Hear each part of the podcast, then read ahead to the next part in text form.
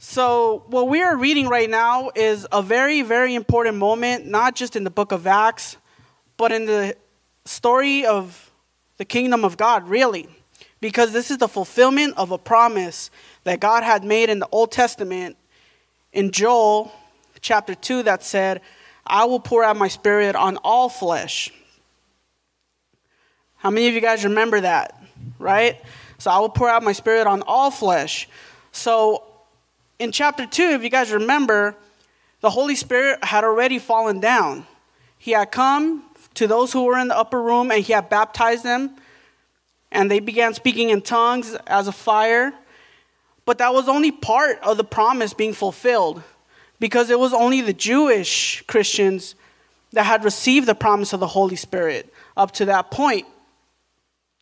But Joel said that all, I will pour my spirit on all flesh, on every single body, Jew and non Jew. And so this is what we see here in Acts chapter 10 happening with the house of Cornelius. They were the first, the vanguard, to be in front of this incredible event.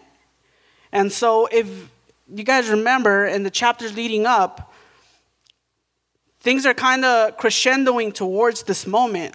So just to recap, because we've been gone, right? We have we've had Easter. We had a great Easter service. If you guys were here, we had a, an amazing time remembering uh, the resurrection of our Lord. Um, but before that, we were studying cha- uh, Acts chapters eight and nine, and in chapters eight, what did we see? We saw we saw that there was uh, the ministry of Philip going on in Samaria, where he preached to an Ethiopian eunuch, an Ethiopian eunuch uh, who was a Gentile. If you guys don't know what Gentiles are, a Gentile is basically anybody who is not Jewish, who was not a son of Abraham, who was not a descendant of Abraham. And so, uh, this Ethiopian was not a descendant of Abraham. And so we see a convert right there who is a Gentile. And we also see another important event happening in chapter 8, and that is the persecution of the church. If you guys remember, in the previous chapters, Steve, uh, Stephen was killed. He was the first martyr. And so, after that, there was a great fear, great persecution in the church. And so, while this was a horrible event, it was a terrifying event, it was also an event that catapulted the church to the four corners of the world because people were trying to flee persecution. It was hard, it was difficult. Everywhere they had to be careful who they spoke to, who they talked to, because they were at risk of being killed at any moment. Being stoned, being thrown into a ditch, and you know had rocks thrown on. That's a very painful death. So, in attempting to flee this, the church began scattering. And so, this opened up the way for the gospel to be spread to other nations that were not the nation of Israel. And then in chapter 9, in chapter 9, we see the conversion of the Apostle Paul, who at that time was called Saul. If you guys remember, Pastor Josh preached about it on the first week of April. So Saul uh, was breathing uh, threats against the church. But then Jesus comes, and what does he do? He literally knocks him down. And he humbles him and say and says, Saul, I need you. Saul, why are you persecuting me? You know? And from there on, Saul sees the light, quite literally, right? You guys remember the story? And he comes to, uh, he comes to Jesus and we'll later on find out that it's Paul that is the one that's going out to the Gentiles. He's God's ambassador to the Gentiles. And so we see these tiny events leading up to this, to this event in chapter 10. So let's go ahead and let's dive a little bit deeper into, into chapter 10. So in verse 1, we see uh, at Caesarea, there was a man named Cornelius, a centurion in what was known as the Italian regiment. He and his family were devout and God fearing, and he gave generously to those in need and prayed to God regularly. So there's a couple of really important things to keep in mind here. Cornelius was a Gentile. He was not a Jew because to be a centurion, you had to be a Roman citizen. And so uh, a centurion was a military commander at the time of a cohort.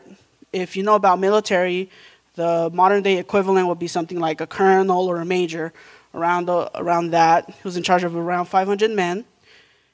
But you had to be a Roman citizen.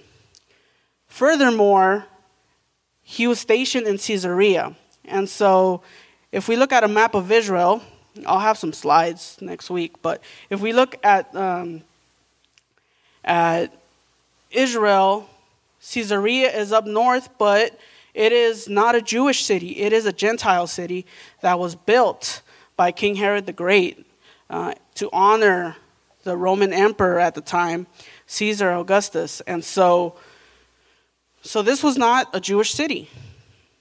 And, um, but somehow, probably because he was in proximity to other Jewish Christians, he was devout and God fearing. And so that's something to admire right there.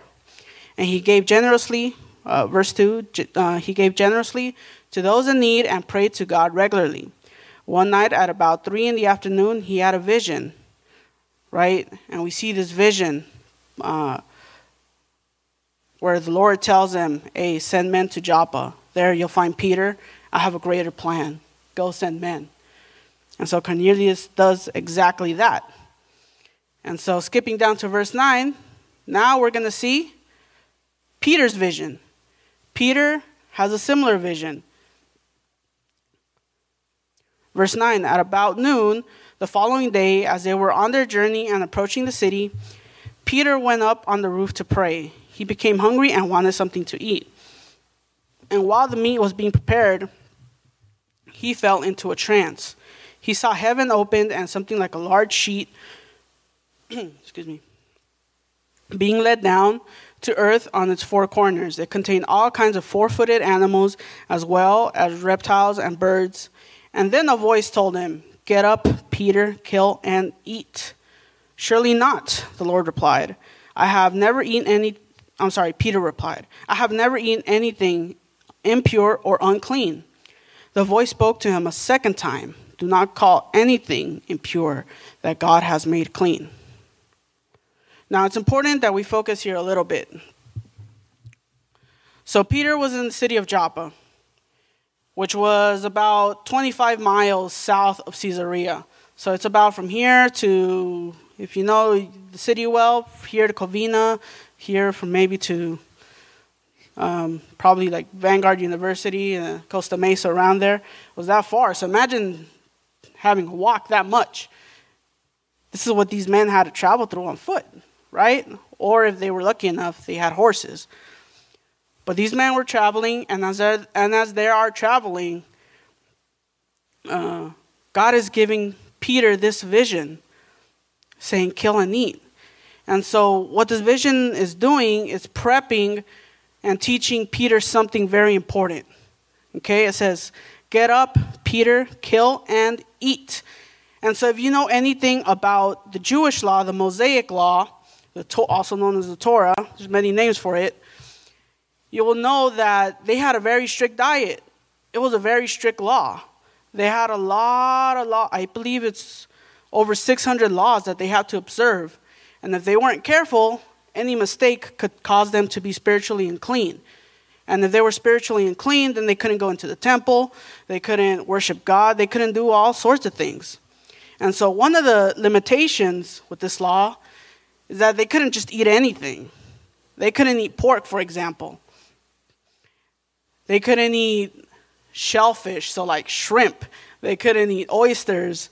Man, I don't know how they were doing it. Because, man, if you're, if you're Mexican like me, or, you know, some chicharrones, some pulled pork, man, man. So these were limitations. The Jewish people could not partake in these. And so, Peter is appalled when he sees this vision because he's like, Lord, you know, you, you told us that we couldn't eat this. What's going on? Why are you all of a sudden, you know, changing? There must have been confusion in Peter's mind. What, what what's going on? And so, what does God say? Verse 15 he replies, Do not call anything impure that God has made clean. So basically, here what God is trying to tell Peter is saying, I purified everything. Remember, not too long ago, Jesus came, died, and rose again.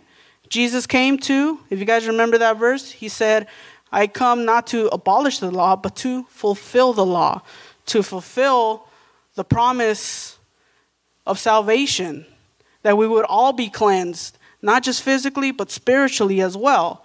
And so, this is the purpose for the vision. God is trying to, is attempting to tell Peter, it's okay. It's okay. I purified it. And, and he tells him three times. And so, anytime that you see something repeated in Scripture, you want to pay close attention to it. It says that God told him three times do not call anything impure that God has made clean, verses 15 and 16. So that's crucial. And while Peter was wondering about the meaning of the vision, the men sent by Cornelius, where Simon's house was, uh, found where Simon's house was, and stopped at the gate. They called, asking if Simon, who was known as Peter, was staying there. While Peter was thinking about the vision, the Spirit said to him, Simon, three men are looking for you. So get up and go downstairs. Do not hesitate to go with them, for I have sent them. So Peter went down and said to the men, I'm the one you're looking for. Why have you come? And so the men right there respond, Well, Cornelius, our master, had a similar vision. He told us to come here and fetch you. And so there's a couple of things that I want us to observe here. These men, they're from Cornelius' house, so they're also Gentiles. They would also be unclean. So again, going back to the Jewish law, there were a lot of limit, there were a lot of things, a lot of rules that they could not follow. One of them was interacting with somebody who was a Gentile, who was non-Jew, who was not of the line of Abraham. And so here are these three men from a Gentile household, and Peter's like, okay, um, all right, I'll let you in because God told me to, but this is this is not right. This is not right. Because if you keep reading the narrative, he lets him inside. Furthermore, all of this is happening in the house that is already unclean. Because Again, going back to the Mosaic law, you couldn't touch anything that was dead either. And so a tanner, he has to deal with dead animals, dead skins. So it was already an unclean house, and Peter's already here. And now you have three men who, according to Jewish law, were unclean. And so for Peter, in his mind, he must be thinking, what is God doing here? Lord, are, are you testing me? Are you challenging me somehow? But as we're going to see, it's a way of God challenging Peter. And I think that's important because oftentimes our, our calling is contained in our challenges. Oftentimes, our challenges are what make us grow, right? It's all written throughout Scripture. Moses, you know, his calling was to was to free the people of Egypt. But he first had to grab the courage and go up to Pharaoh. David had to go up to Goliath. And even during his tenure as a king, he had all these challenges. And so, right now, the Lord is challenging Peter to let go of the old way and start thinking about the new way, the new way in Christ. And so, moving down to verse 23, scripture says, The next day Peter started out with them. Some of the believers from Joppa went along. And this is something interesting here is that you know Peter's being Peter is in Joppa, right? And so he's being called into a Gentile city. But there's also an old prof, uh, Old Testament prophet who was in the city of Joppa and was also called to uh, minister to a Gentile city. Does anybody know who that prophet is? John? No, not John. Jonah. Jonah, that's right, Jonah. Jonah was called to Nineveh, and he was also in Joppa when he was called. And so we see a parallel right here. And the funny thing is that uh, Peter's real name is Simon, the son of Jonah. So Peter's father's name is actually Jonah. So that's just something, something interesting about the Word of God. It's funny. And so, verse 24 the following day, he arrived in Caesarea. Cornelius was expecting them and had called together his relatives and close friends.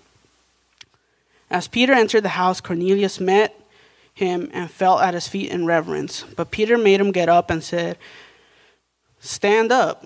I am only a man myself. While talking with him, Peter went inside and found a large gathering of people. He said to them, You are well aware that it is against our law for a Jew to associate or visit a Gentile. But God has shown me that I should not call anyone impure or unclean. Look at the audacity of Peter. Going into uh, Cornelius' home, a military commander who could easily have his head like that, and he tells him, You're unclean. That's, uh, man, if I were Cornelius, I, I, I would have jumped off the cross right there and then, you know? But thankfully, Cornelius was a patient and God fearing man. Amen? If not, no more, no more Apostle Peter. That would have been it. But thank God that Cornelius was patient. And so Cornelius then proceeds to tell him, Hey, I had a vision to go and seek you. And apparently you're having a vision too. What's this going on? What, what's all this going on? And when Peter hears that, this is what he responds with. Verse 34. And Peter said, I now realize how true it is that God does not show favoritism, but accepts from every nation the one who fears him and does what is right. So here, Peter is finally starting to get it a little bit. Okay, God doesn't show partiality. How many of you guys are grateful that God doesn't show partiality? Right? We're all welcome at God's table regardless of race, nationality, gender, social background, etc. Nobody is exempt from God's kingdom. And that's the important thing about this chapter. And Peter's finally recognizing that right here. He says, You know, uh, after here, sorry, lost my train of thought. After this, he recognizes and then he starts evangelizing to them. Verses 36 to 43 he starts telling them about Jesus and who Jesus was the Messiah, the coming one, the one who healed the blind, who stopped the issue of blood in that woman, the one who performed all these miracles. That's Jesus. And so Peter starts to evangelize to this household. Chapter, I'm sorry, and then verse 44. While Peter is doing all of this, it says that the Holy Spirit came upon all who heard the message. The circumcised believers who had come with Peter were astonished that the gifts of the Holy Spirit had been poured out even on the Gentiles. Isn't that powerful? Because the Holy Spirit is such a critical aspect in all of our lives. He is the third person of the Trinity. It's through Him that we have access, through Him and Jesus, that we have access to the Father when we come to Jesus Christ, scripture tells us in Ephesians 1 4, I'm sorry, 113, that we are sealed with the stamp of the Holy Spirit. So once you come to Christ, you're stamped. His royal seal is on you. Boom. You're my son, you're my daughter. Here's my seal. And here, not only are they receiving the seal, but they're receiving the second step, which is the baptism of the Holy Spirit. And so let, let's let me explain that. So there's a difference between having the Holy Spirit and being baptized in the Holy Spirit. See, having the Holy Spirit is that seal, right? That I just mentioned, that scripture tells us in Ephesians. However, when we are baptized in the Holy Spirit and we begin speaking in tongues, that is a symbol, it's a demonstration that you're seeking God. And it's a demonstration of maturity and of trust, of greater trust, greater intimacy with the Lord. The Lord sees that and then He sends a Spirit and He fills you more and more. And He baptizes you with the Spirit. And so the physical evidence for that is speaking in tongues. And that's what we see here. So it's without a doubt. Peter sees, without a doubt, now the Gentiles can partake in the kingdom. Isn't that something? Now you and I can partake in the kingdom. Amen. Now we're all welcome at the table. Amen. And this is powerful because the Holy Spirit is the same Spirit that raised Jesus from the dead. The Holy Spirit is the Spirit that heals, that restores, that leads us to all truth. That same Spirit, did you know it resides in you and me? That's what we're seeing right here. It resides in all of us. And so tonight,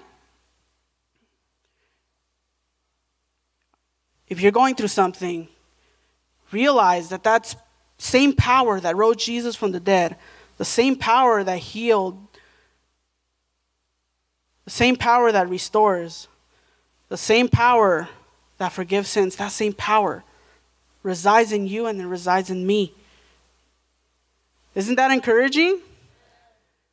Amen. That's so encouraging.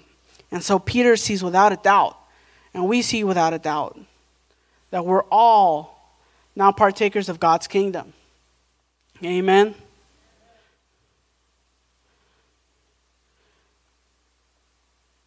Well, that's basically all I have for tonight. My first time, I guess I'm a little short. Amen. Amen. So, so if anybody here is in need, I encourage you seek the baptism of the Holy Spirit. Let me close off with this analogy that, that I like to use to explain this. It's um, I remember one time when I was about 16, I went to Mexico and I was allowed to drive. It was my first time driving in the street and it was a it was an old truck. I I didn't even know the maker of the model. It was so old, but it didn't have any power steering, and so when I got on it, I'm right here trying to drive with with all my strength, having to having to twist the wheel. It wouldn't turn. And then I came back and I told my parents, "Hey, mom, dad, I drove for the first time over there. Can I drive here?" Sure thing, son. So they pulled me into uh, the Kmart. You guys remember the Kmart that was back here? Parking lot one night. And I'm like, I'm getting ready, right? I'm like, I'm gonna have to, you know. But no, I'm like, oh, okay, okay. Super easy. But that's life with the Holy Spirit. That's life with the Holy Spirit. You know, when we have the Holy Spirit, he infuses with that wisdom, that power. And so, no matter how many curves there's on that road of life, if you have that Holy Spirit, it's easier to maneuver those roads. Amen? Amen. So, if there's anybody here tonight with a situation, call upon the Holy Spirit, seek His presence, look for Him while he may yet still be found. Amen. So I'm going to invite us, if you're able to stand on your feet.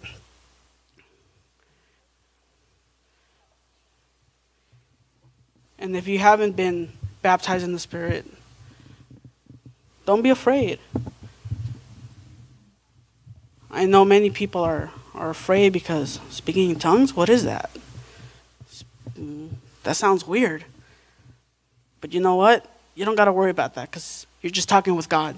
You're not trying to impress anybody else. You're talking with God. And if God is trying to say something, there'll be somebody with the gift interpretation. So, but that's that's a lesson for another time. So tonight, let's bow our heads and let's pray. Heavenly Father, we worship you. We thank you for your Son Jesus. And we thank you for your Spirit. The same Spirit, Lord, that raised you from the dead on that third day. You didn't leave us orphans, Lord, but you sent him to be with us as we cross this road called life, Lord. This evening, Lord, I pray that you fill us with your spirit, that you fill us with your presence, Lord, with your power, Lord, because we need more of you, Lord. After all, who else can we turn to, Jesus? For you alone have the words of eternal life, Lord. You alone, Jesus. So tonight we draw near to you, Lord. We ask you to fill us, Lord. Fill us, Lord. We need more and more of you, Jesus, every day.